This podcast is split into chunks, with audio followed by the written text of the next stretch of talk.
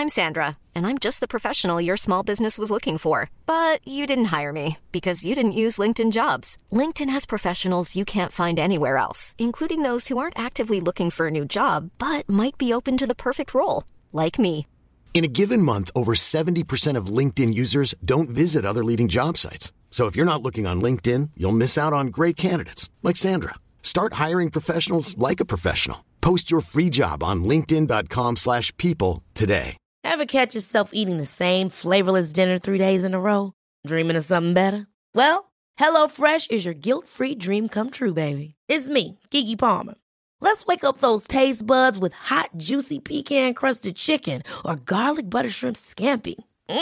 HelloFresh. Stop dreaming of all the delicious possibilities and dig in at HelloFresh.com. Let's get this dinner party started.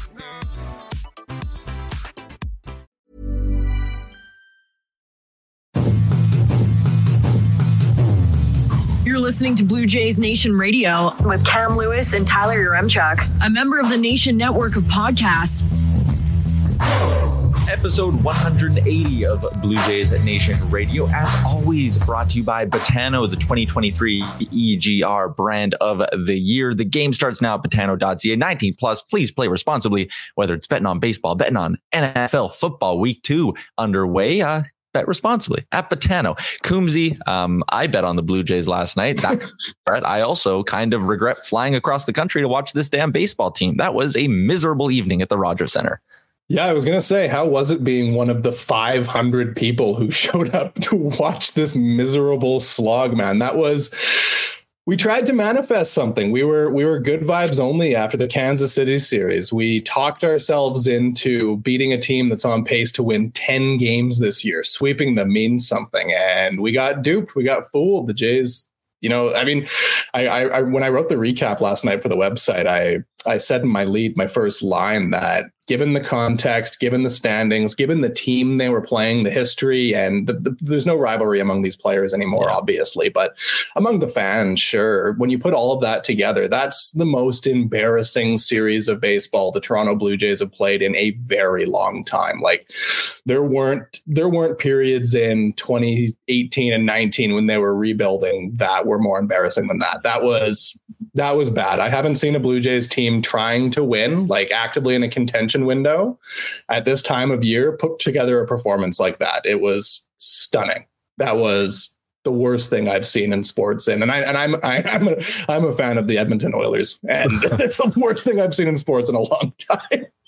Well, it's expectations, and it's the moment, and then it's like it's the way it unfolded. Like, let's be honest, we'd probably have a bit of a different tone here if the Jays lost three of those games by one run and we're like right there and whatever. Like, yeah, we would still be pissed, like, obviously, but it's just something, and it says something about the state of this team when it's 10-4, 6-3, 10-0, 9-2, and you don't even get close at any point. And not even that, like, watching this team as they went off the field at the Rogers Center, watching John Schneider and listening to his press conference after the game, there seems to be no frustration. This ties into, I think, a lack of or recognition of the moment, or a lack of, I don't want to say wanting it, because I'm sure they want it really bad. They're professional ball players, but there seemed to be no sense of, this is a big series. We need to be playing our best. There's pressure on us. They just seem to be going through the motions in that 4-game set. Just no response to any of the really bad shit that happened. And there was a lot of it.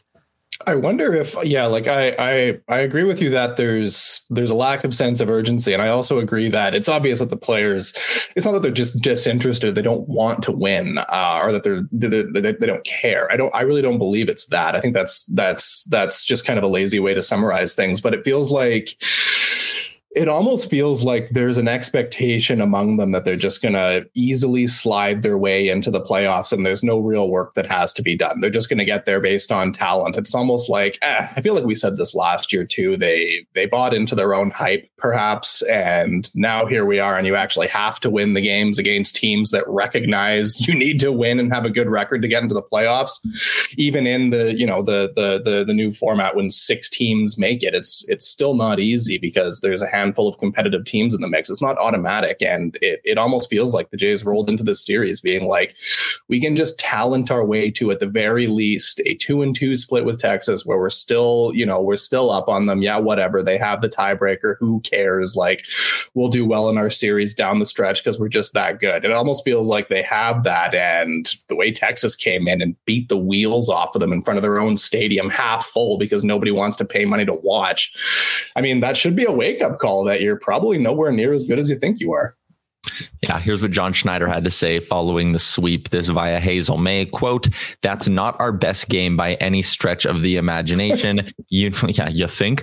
You see what you're made of. I think we know what you're made of, John. He says, it's a big 3-game series over the weekend against Boston. There is no other option than to move on. And I get that perspective, and Schneider talked a little bit about how he hasn't been losing his cool. He says it's not productive to do the whole throw a chair, bang shit around in the locker room and scream at the guys thing. But at the same time, the current approach clearly is not working. This team has been inconsistent all year and incapable of stringing together long stretches of success. And again, in a big moment, similar to other big moments over the last month, they just seem to kind of wilt and just not live up to a big opportunity. And again, like that series, man, like if you would have told us when we recorded that episode Monday, Coombsy, like what worst case scenario, what would be rock bottom? I think we both would have agreed losing 3 out of 4 would have been worst case scenario and rock bottom. So like, what do you even call this? Like, it's really, really hard. And I think we're a podcast that usually,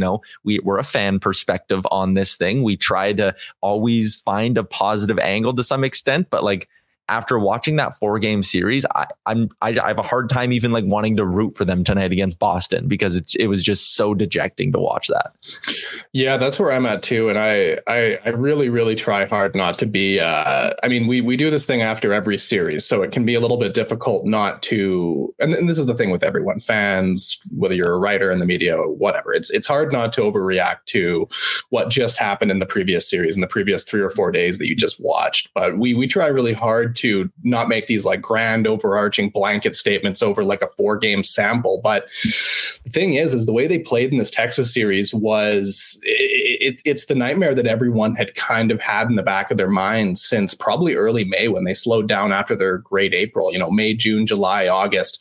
Sure. They were above water and in the playoff race and they still are in the playoff race. It's not like they've been mathematically eliminated from the playoffs, but there was always that sense, even when they were doing pretty well, winning, 7 of 10 games here and there, winning a series, winning another series, just chugging along, like kind of what we've been talking about. There was always this worry in the back of our minds that this is a team that cannot perform well when it matters most. They just don't have the juice for some reason. And it really feels like just sports cliches to say that. But you see Texas come into town and do what they just did. And you say like, this is even worse than the worst case scenario, but part of me low key isn't terribly surprised the Jays did really poorly in this series. Like, look at how they played against Baltimore this year. When the games get tough and they feel like playoff games, they just wilt. Even in that 15-game stretch against pretty bad teams, like it wasn't easy. None of those wins felt particularly easy. Think about the Kansas City series. If it wasn't for Cole Reagans forgetting how to throw a strike in the 6th inning, if it wasn't for, a missed strike call on George Springer when he did swing and they called it a ball, or, the relief pitcher in Kansas City getting hurt fielding, they could have lost 2 or 3 to Kansas City. Like, I think we wanted to be positive and we told ourselves the vibes were better at this time. And the Jays have been showing pretty much all year, this is probably who they are. And then it happened. And yeah, it sucks to watch, but it's I don't know at this point, like, do you even really want to watch the Jays in a playoff series? Do you want to watch them go to the Trop and play Tampa? You want to watch them go to Minnesota in the cold and face 2 of their better starting pitchers? No. Like, where do we get hope from now? Where, like, how do we get excited? I don't know. Yeah. And I think that's kind of where I'm at too, is like, it's just very hard to have an idea in your head and have that hope of like, oh, they're going to get hot for 2 weeks and like make this thing interesting, because just nothing that we've seen over the last 4.5 months gives us any reason to believe that they're even capable of that. We'll talk a little bit about what's coming up for a bunch of teams and maybe why there's an outside chance to believe. I'll try to make that case in a bit, but we're not done breaking down this Rangers series. Let's get into our three downs from this one. Number one is the existence of Corey Seager, Coombsy. The dude goes 9 for 17. He finished a triple shy of the cycle in the final game of the series. He had another 3-hit game. Like, the dude's just an absolute machine out there. And I think it was Brandon Weil from The Score who had an interesting tweet, or a tweet that I found interesting. And he basically just said, you know, it's weird because he got paid $325 million, but Corey Seager might be one of the more underrated players in the MLB.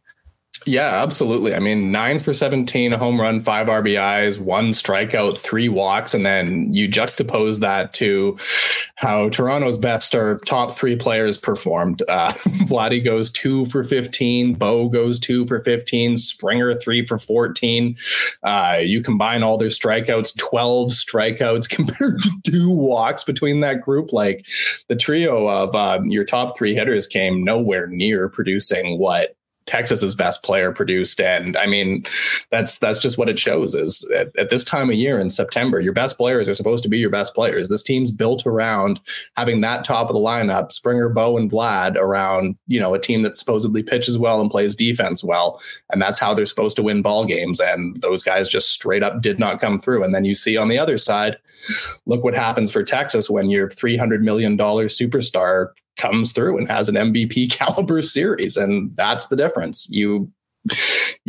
There's so many different things that went wrong in this series, but for me, it was the lack of come through from the top players that was so disappointing and so dejecting. It's like, I think we saw last year in September, the Jays were, it was a roller coaster ride all the way up until there. And it was even a bit of a slog. Like, think late August, early September, Baltimore was getting close to catching them. It was, wow, are they really going to blow this? Things aren't looking very good. And then they kind of heated up down the stretch. Bo had that great September. Springer was good down the stretch as well. Vladdy was fine, but it just hasn't happened yet this year. We talked about that in the last show. Like, who's going to have a big signature moment? And no one did. Vladdy had a go-ahead home run in the first inning of the 4th game to try to avoid a 4-game sweep. And that was the most exciting moment of the series from Toronto's bats. Like, that's just bad. Yep. At some point we have to suggest the core of the team you've built around isn't good.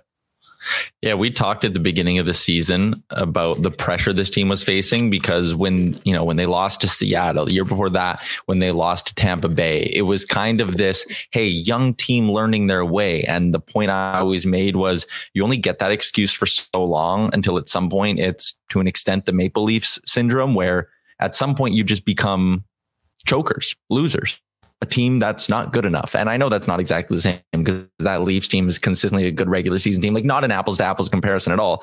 But with this Jays team, I think what we've seen this year is the shine of, ooh, good young team. Ooh, they're just learning some tough lessons. That shine is without a doubt gone, especially when you go look at Baltimore, and Baltimore's young guys just get the job done, right? You look at the players Tampa Bay will bring up through their system. They just come up, they get the job done. And then you look at the Jays and it's like, these young guys, like, you can't sit there and use that, ooh, they're young excuse anymore. Like, the results should be coming right now. That was our second down, a wildly, wildly disappointing series from Toronto's big bats. And I think that 4th game really encapsulated it as well. I mean, you go to the 5th inning even, Bo Bichette hammers a double. Boom. You got your guy on second base. You got Vladdy and Davis Schneider coming up. The game's tied at that point. You're like, they're going to get right back in this thing. No, back-to-back strikeouts. Bo Bichette strikes out with the bases loaded. Vladimir Guerrero Jr. gets a chance, strikes out as well. And it's like, every big RBI spot they had in that series, they didn't just like get out. They like struck out in almost all of them. The third down, and this is something that's been trending in this direction for a while. Coombsy, the bullpen's gassed. They got nothing left. No, the bullpen, we brought this up a few times, but I mean, the starters and the bullpen look gassed. Like they've...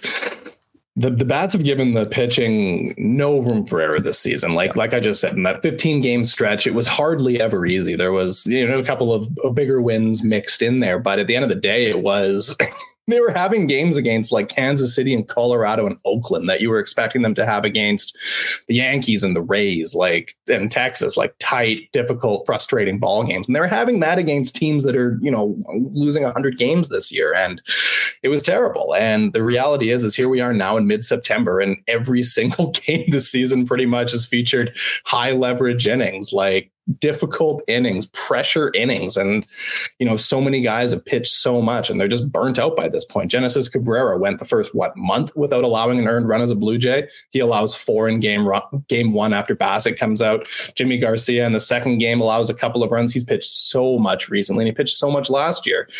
Chad Green, he's just come back from Tommy John surgery, and they're trying to push him in there to pitch key innings. He allows 3 runs in the third game to make it kind of a blowout. And then Trevor Richards, after He didn't have a great start at all. He struggled, couldn't get through 5 innings. And then Trevor Richards comes in because who's left to pitch? Everyone's pitched so much, and he gets pumped and allows 5 earned runs. And the unfortunate thing here is you take a look back at how Texas had performed. And previously they were coming into this as like the team in the American League East, or the American League, that was just collapsing. They had gone like 6-15 or something like that over their previous 3 weeks. They had that series against Houston where they got outscored like 40-10 or something in 3 games. And one of the things about them that was so bad was their relief pitching just kept on blowing games. And then their relief pitchers against the Jays looked like, man, it was 5 different Mariano Rivera's back there.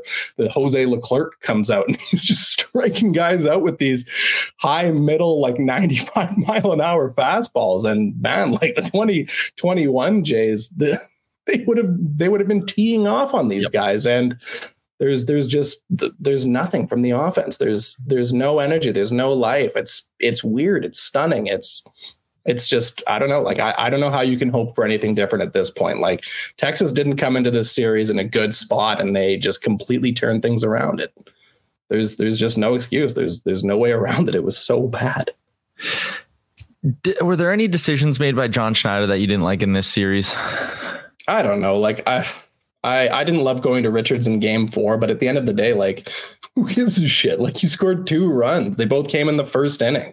Like, what if they bring in the other reliever who's not going to get hit? Like, what do you do? Bring in, I don't know, Jordan Hicks there or something, and he gets through and it's still 4-2.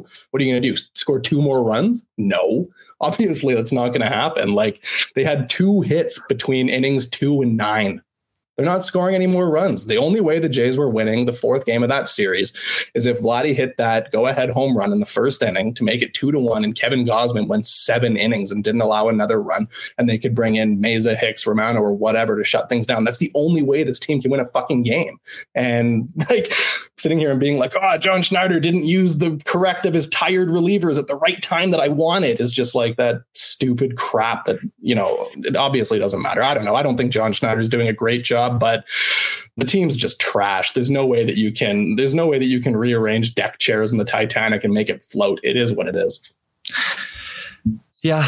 And that's a good point. Like, I mean, it's easy to sit here and just be like, oh, well, if this would have happened, Like, the other thing I didn't love, I don't love that they're playing Whit Merrifield in left field. I felt like that was an easy situation where Nate Eovaldi's on the mound. His pitch count's been extremely limited, even though you maybe like that matchup a hair.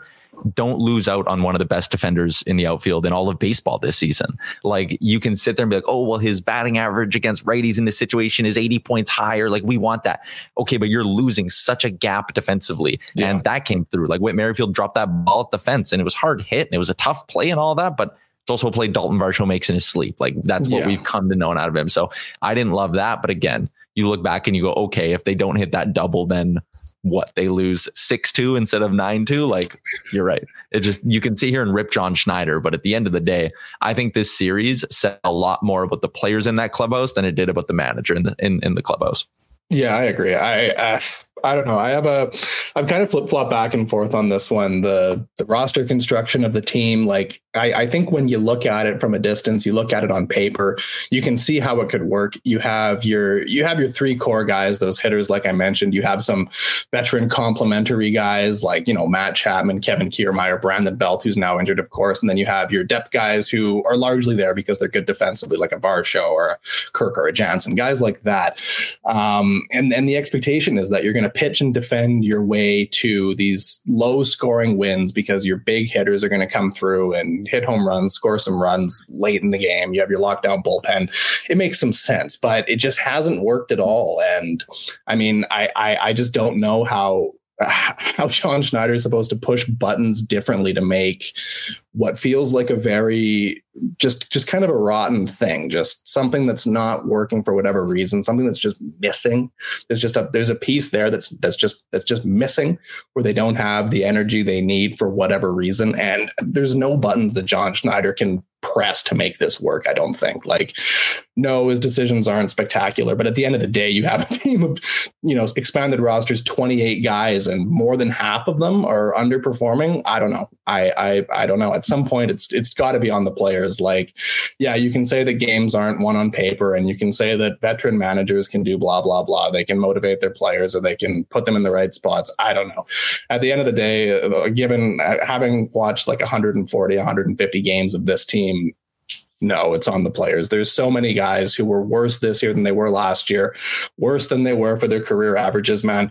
Vladdy's his numbers this year. He's not even 2017 Kendrys Morales.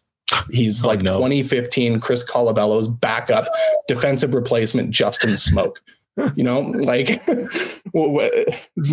Springer, his OPS is similar to that of 2016 Zeke Carrera. What are we doing here? What's John Schneider supposed to do about this? I don't know. What do you do? Whisper in Vladdy's ear, hey man, don't strike out in this at bat. Don't swing at the pitch that's 8 feet out of the zone. Don't swing through that 95 mile an hour fastball down the middle. Don't do that. Why isn't John Schneider saying that? Why isn't he managing? What do you think? The players aren't getting the job done. They're not. It's not on the manager. It's just lazy.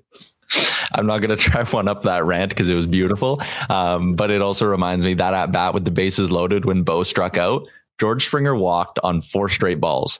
The first pitch to Bo was a 5th straight ball.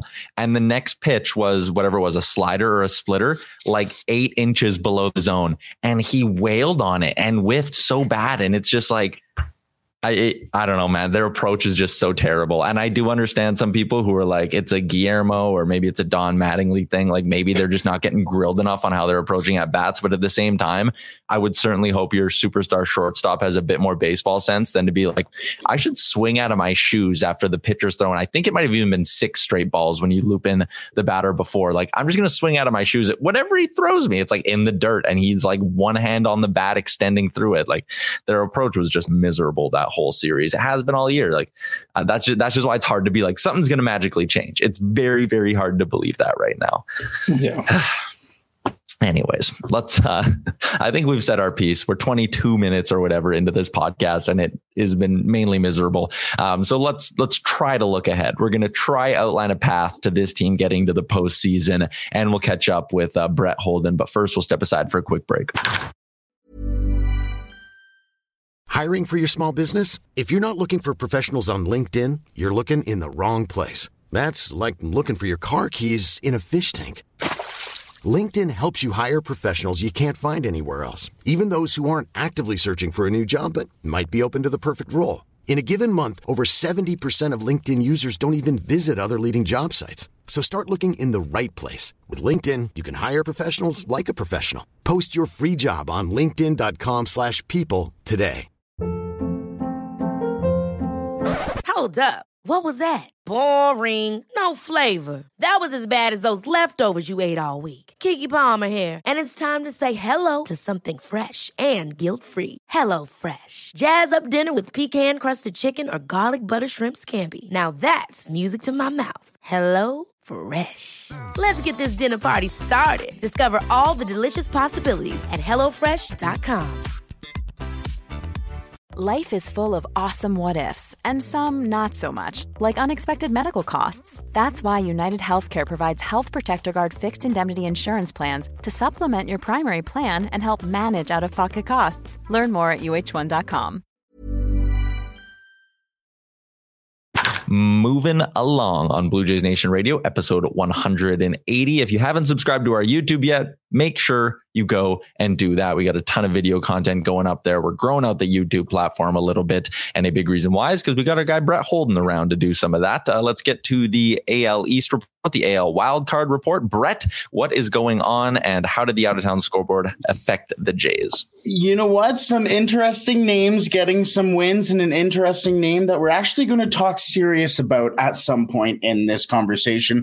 But let's start with the teams that the Jays are now trailing. Starting off with the Tampa Bay Rays, who are not only 9 games ahead of all wildcard teams, they're now only a game back of the Baltimore Orioles in the AL East for the AL East lead. And that comes thanks to their series against the Minnesota Twins, 2 wins against the Twins in that series. And now they are playing against the Baltimore Orioles, who they are trailing, who they got a win against just last night. They do have another game today. The Rays got a 4-3 win against the Orioles in game 1. And today, Zach Eflin will face Jack Flaherty. So a game that obviously the Orioles acquired Flaherty for. This is a big test. Now for the Tampa Bay Rays, Manuel Margot has been activated from the IL with, now try and keep track with me here, right elbow loose bodies, whatever that may incur, but he is back. But that also...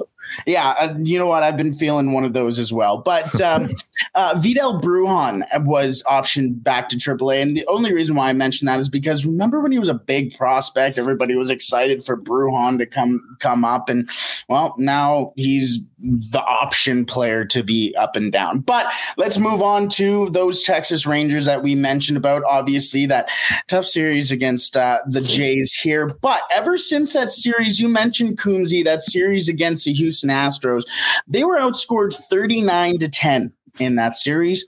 Since then, they have outscored opponents 50-21, including the Toronto Blue Jays. They have the Cleveland Guardians coming up next. Now, some injury news as well with the Texas Rangers is Max Scherzer, who we have been talking about with that arm fatigue. He will miss the rest of the regular season and likely playoffs as well, if they do make it. I'm still being hopeful, boys. Josh Young also is probably going to return soon, probably around September 18th, either this weekend or just after the weekend, after he had surgery on his left thumb fracture. So that would be his glove hand. So that's, I mean, you're making impact on your left thumb all the time. That's not an easy one to come back from. And Adolis Garcia as well could join the team again today, which could mean some movement as well for the Rays. Obviously, they brought up their young guy, I believe Evan Carter, if I'm not mistaken, off the top of my head. So he, another player to watch if he goes up or down or stays up or down. Now let's move to the Seattle Mariners, who had a little bit of a tough time, a little bit in Los Angeles, as the first game of the series against the Angels, they lost 8-5. But after that, it was relatively smooth sailing. 8-0 win for the Mariners in the second game, and then 3-2 in the final game. Now they stay in LA, but they head to Chavez Ravine, the Los Angeles Dodgers. And today in game 1, we got Bobby Miller against George Kirby, a big young matchup there. A lot of love for Bobby Miller as well. Another injury note for the Mariners too, Jared Kelenic made his return on Monday. However, he fouled a ball right onto his foot and has not played since. So a tough season for Jared Kalenic's lower half, specifically his little feet. But we shall see if his, again, another former top prospect who's been having a tumultuous time in the big leagues too. We shall see if he can return, because he was having a pretty decent year as well. The Boston Red Sox. Now, these are the two teams that are pretty interesting here. The Red Sox just came off a series win. Well, excuse me, a series loss against the New York Yankees, which has shot the Yankees back into a tie with the Red Sox for the AL wildcard race. They lost 3-2 against the Yankees in game 1, 4-1 in game 2, did beat the Yankees 5-0 in game 3, but the Yankees would go on to take the series 8-5. As you know, Tyler, as you'll probably be there, they face the Blue Jays next. And a lot of news around the Red Sox as well in the middle of this wild card race. They fired their chief baseball officer, Chaim Bloom, after 4 years with the Red Sox, and his marquee move would be not keeping really anybody, but moving pieces like Mookie Betts, kind of. Maybe if you remember that move. Bill O'Halloran will also not stay as their general manager as well, so they're completely cleaning house, but also some injuries, sicknesses around the Red Sox in this tough race. Kenley Jansen was placed on the COVID-19 list, but Corey Kluber gets 8 outs in his AAA rehab start. Corey Kluber could rejoin the team down the stretch here for a team that obviously needs him. And finally, those New York Yankees. Yes, the team that we kind of joked about the last couple of weeks, but they're in a tie with the Boston Red Sox. We mentioned they take a 3-1 series win over those Red Sox. And now they head to Steel City with the Pittsburgh Pirates. Some injury news there as well as Jason Dominguez did have Tommy John surgery. Now that timeline is about 9 to 10 months for an outfielder.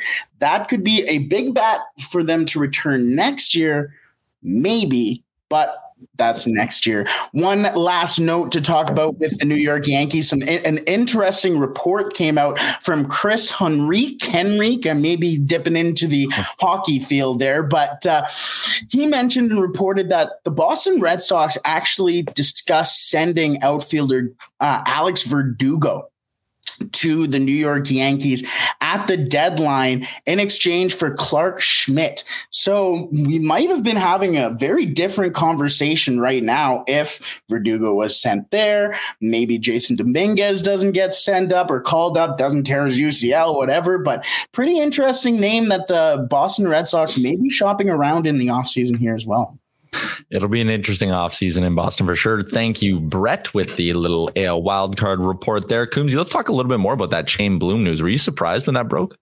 I'm surprised at the timing, but I think they're trying to get a head start now on. I would guess based on the timing that they're thinking that there's, I don't know, maybe they have some candidates that they're worried about getting a gig elsewhere. So they're trying to get out in front of it. You know, firing a GM usually with 2 weeks left in the season, you'd assume that's why they're doing that. I don't really think Bloom did a terrible job with Boston. I thought his situation was pretty rough. He came in, you know, right after they had won the world, shortly after they had won the World Series in 2018. There was no farm system. There was a whole bunch of really expensive contracts that Dave Dombrowski had signed. Ownership pushed for them to make the Mookie Betts trade. That was a terrible one. They attached David Price's contract to it and wound up getting significantly less back. And Mookie Betts, of course, has gone on to be one of the best players in Major League Baseball since joining the LA Dodgers. So that sucked. But I mean, yeah, I don't know. I guess the conversation now after the season that Boston had, and if Toronto keeps going this way, it's pretty reasonable to ask, is Ross Atkins going to get another kick at this? They have James Click, who, of course, was won the World Series with the Houston Astros recently. He's there. There's reason to believe that the Red Sox fired Bloom at this point, possibly because they want to get a leg up on hiring a guy maybe like Click. It's not, you know, I don't know if that's going to be the guy specifically, but he's a name that's already been thrown out there. So I guess from a Blue Jays perspective, if this keeps going south, then I don't know. The Atkins era might come to an end. I don't think there's any suggestion that Mark Shapiro is going to be out as CEO, but Atkins might be the fall guy here. He's already fired a manager. If the Jays miss the playoffs this year, Rogers is not going to be happy. Like they're, you know, they put all this money into the team. They put all the money into the renovations. They're expecting playoff revenue this year. And if that doesn't happen, then I'd be shocked if there wasn't changes. Yeah, I was going to say, do you think Ross Atkins gets an interview for this Red Sox gig in the winter? I don't think Ross Atkins will. I think it'll be James Click. I don't know. I don't think Atkins has been terrible. I think he's done a lot of good things. I don't know. There's something missing from these teams. I wonder if is it the vibes? Who knows? But there's just something missing. I think that they've had a good process. Like I explained a few minutes ago, I can see what they're trying to do. I can see how it could work in the playoffs with the great pitching and the great defense. I think it would work if your bigger three hitters came through, but you have to ask yourself why so many guys are having down years at the same time. There has to be something wrong. Is it coaching? Is it, who knows? Is it roster composition? Is it a mix of everything? It's honestly impossible to say. The guys just buy into their own hype too much. is building a team around guys like Bo and Vladdy who haven't experienced a tremendous amount of adversity. Is that what went wrong? I honestly don't know. There's a million different things. It's so hard to say. Boston's fired their GM from this season, and to be totally honest, I wouldn't be surprised if the Blue Jays follow suit if they miss the playoffs. Even if they do and get swept by Minnesota, what does that mean? Yep. Nothing. Like, yeah. And it's a run. It's a long playoff run, or it's big changes this winter in Toronto. Just like, I mean, Boston's just getting ahead of the curve. I think you're bang on with, you make this decision now because you probably have a few people in mind and you go, we want our pick. If you're the Boston Red Sox, you'd probably have your pick anyways, but just getting out in front of it is, I think, kind of a smart play for them because their season is over and they're rolling into Toronto this weekend as the Jays will look to keep their season, really try to keep their season alive in most ways. I mentioned that I'll outline, the path for the Jays to get to the postseason here. Coombsy, 15 games to go for the Jays.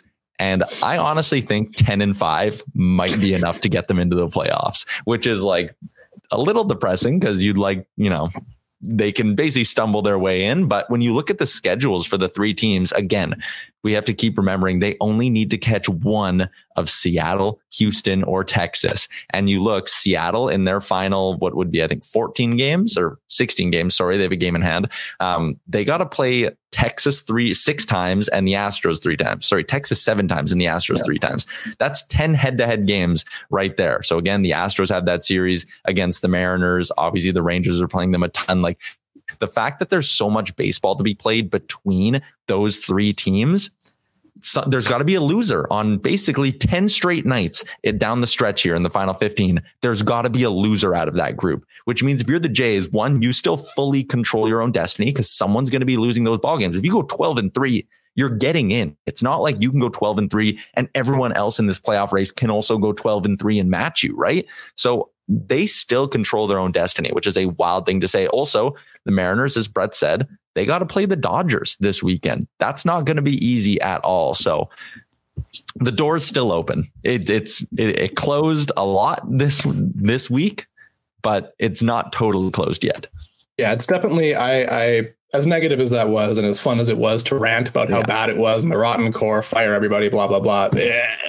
They're not in a terrible spot. They're it's kind of funny. Imagine telling a Jays fan back in like the mid-late 2000s that it would be, mid-September and they're a game and a half out of a wild card spot. I watched the Jays for a full decade where that was never the thing. I started watching baseball in like 2003, and it wasn't until 2015 or 2014, I guess they were somewhat close, that they were even in the mix. And here we are now, a game and a half out of the playoffs. And bear in mind, it's basically 2.5 games because Seattle has the tiebreak. Texas also has the tiebreak. The only team that the Jays have the tiebreaker on from winning their head-to-head is the Houston Astros. So if the Jays and Astros finish tied, then the Jays jump them. Texas and Seattle, those teams wind up on top. But yeah, things could obviously be a lot better if they had even just split with Texas and they were, tied in the standings or a game ahead in the standings. But at the end of the day, like, if the Jays can go ahead and put together a decent stretch here, like you said, 10-5, 11-4 kind of thing, then it's entirely possible that the Mariners just do worse down the stretch and they're in their difficult schedule. And they're the ones who wind up missing out. The Mariners have 3 against the Dodgers. Then they have an easy series against Oakland. Then, like you said, it's at Texas for 3, at home against Houston for 3, and then at home against Texas for 4. And if the Rangers continue ripping after this series and they're hot later and they're trying to win the division, which obviously they will be, and they take like 5 of 7 from Seattle in those games, then it opens a pretty nice door for the Jays to still make the playoffs. And to be completely honest, it would be the most 2023 Blue Jays thing imaginable for them just to like limp into the playoffs. They have like, they inexplicably do well against like Tampa Bay down the stretch. They're winning games at the Trop. Everyone's like, what is this? And then they just bullshit their way to like a wild card series win against somebody. Like, would it even be that shocking? No, not really. Like, when you squint and when you look hard enough, you can see how this team can be successful. But given the way they played recently, it's very hard to imagine. They're going to need a lot of help. They're going to need either Texas or Seattle to implode, one of the two. It can't be, Texas going 4-3. 3 against Seattle. It has to be one of them going like 5-2, 6-1 in those 7 games. And the Jays have to get their shit together and beat, you know, Boston and the Yankees and the Rays. None of those teams are bad. 2 of them are mediocre. The Rays are very good. So 15 games left here. I hate doing this like minimum record thing because I don't know, it's not really true, but because we kind of saw that during that other 15 game stretch. 10-5, but I mean, I don't know. It comes down to what the other teams do. It feels a lot like 2021. Remember that when it was like, oh, we, you know, they're 2 games back and we need Boston to lose today. We need New York to lose today. I feel like this is setting up for yet again missing the playoffs on like game 161 or 162. And I'm not, I don't want to get excited because I don't want to have my heart ripped out. So I'm just going to be apathetic. I think it's possible, but I don't think it's going to happen. For a second, we had you back, though. For a brief moment there in that rant, you were like, damn, they might beat Minnesota and go to the AL or go to the divisional series. I said that. I heard it out loud and I was like, no, I'm not attaching that. I'm not saying that. I'm not going to have someone come onto Twitter and quote that and be like, Cam said this, he's doing drugs. And like, I don't need that again. So I'm not having that attached to my name. I don't believe in the Blue Jays, but it is possible. It's technically possible. It is technically possible. 3-gamer against the Red Sox. If we wanted to do the minimum record thing again, like there's an outside chance they get in with 10-5. There's an okay chance they get in 11-4. I think you're a lock to get in if you can find a way to go 12-3 in these final 15, which would be a mountain of a task, but you do yourselves a lot of favors if you can sweep the Red Sox this weekend. Jose Barrios versus Brian Bayo in game 1. Roberto Clemente, bobblehead giveaway day at the Dome. Chris Bassett versus Chris Sale in game 2. Hyunjin Ryu against the Canadian Nick Pivetta, who seems to pitch pretty well when he gets these opportunities. So it'll be a tough one. This is a Red Sox team that is clearly capable of still winning ball games, even though they're kind of out of it. Jays are going to have to buckle up and get the job done here before an off day Monday. So a decent opportunity this weekend at the Dome for Toronto. Coombsy, give me a series MVP pick if the Jays are going to get this thing done. Oh, man. It's got to be one of the big 3, right? Yeah. Sure. Let's... no, I think it's going to be one of the random rookies again. I'm looking for a big Davis Schneider weekend. I don't believe in the big 3. If the Jays are going to make the playoffs, it's going to be pitching and their Buffalo Boys. That's who's going to do it. Pitching in the Buffalo Boys. I don't mind that at all. I'd love to see a big Davis Schneider weekend at the Dome. I'm heading to one more game, maybe 2. I haven't decided yet if I'm doing the one on Saturday. I really hope I didn't fly all the way out here, Coombsy, to watch 3 straight losses. Thanks for tuning in to Blue Jays Nation Radio, episode 180, brought to you by Betano. Coombsy, enjoy the weekend. I will try my best. Best wishes. Thanks for tuning in to Blue Jays Nation Radio. Don't forget to like and subscribe wherever you get your podcasts from to never miss an episode.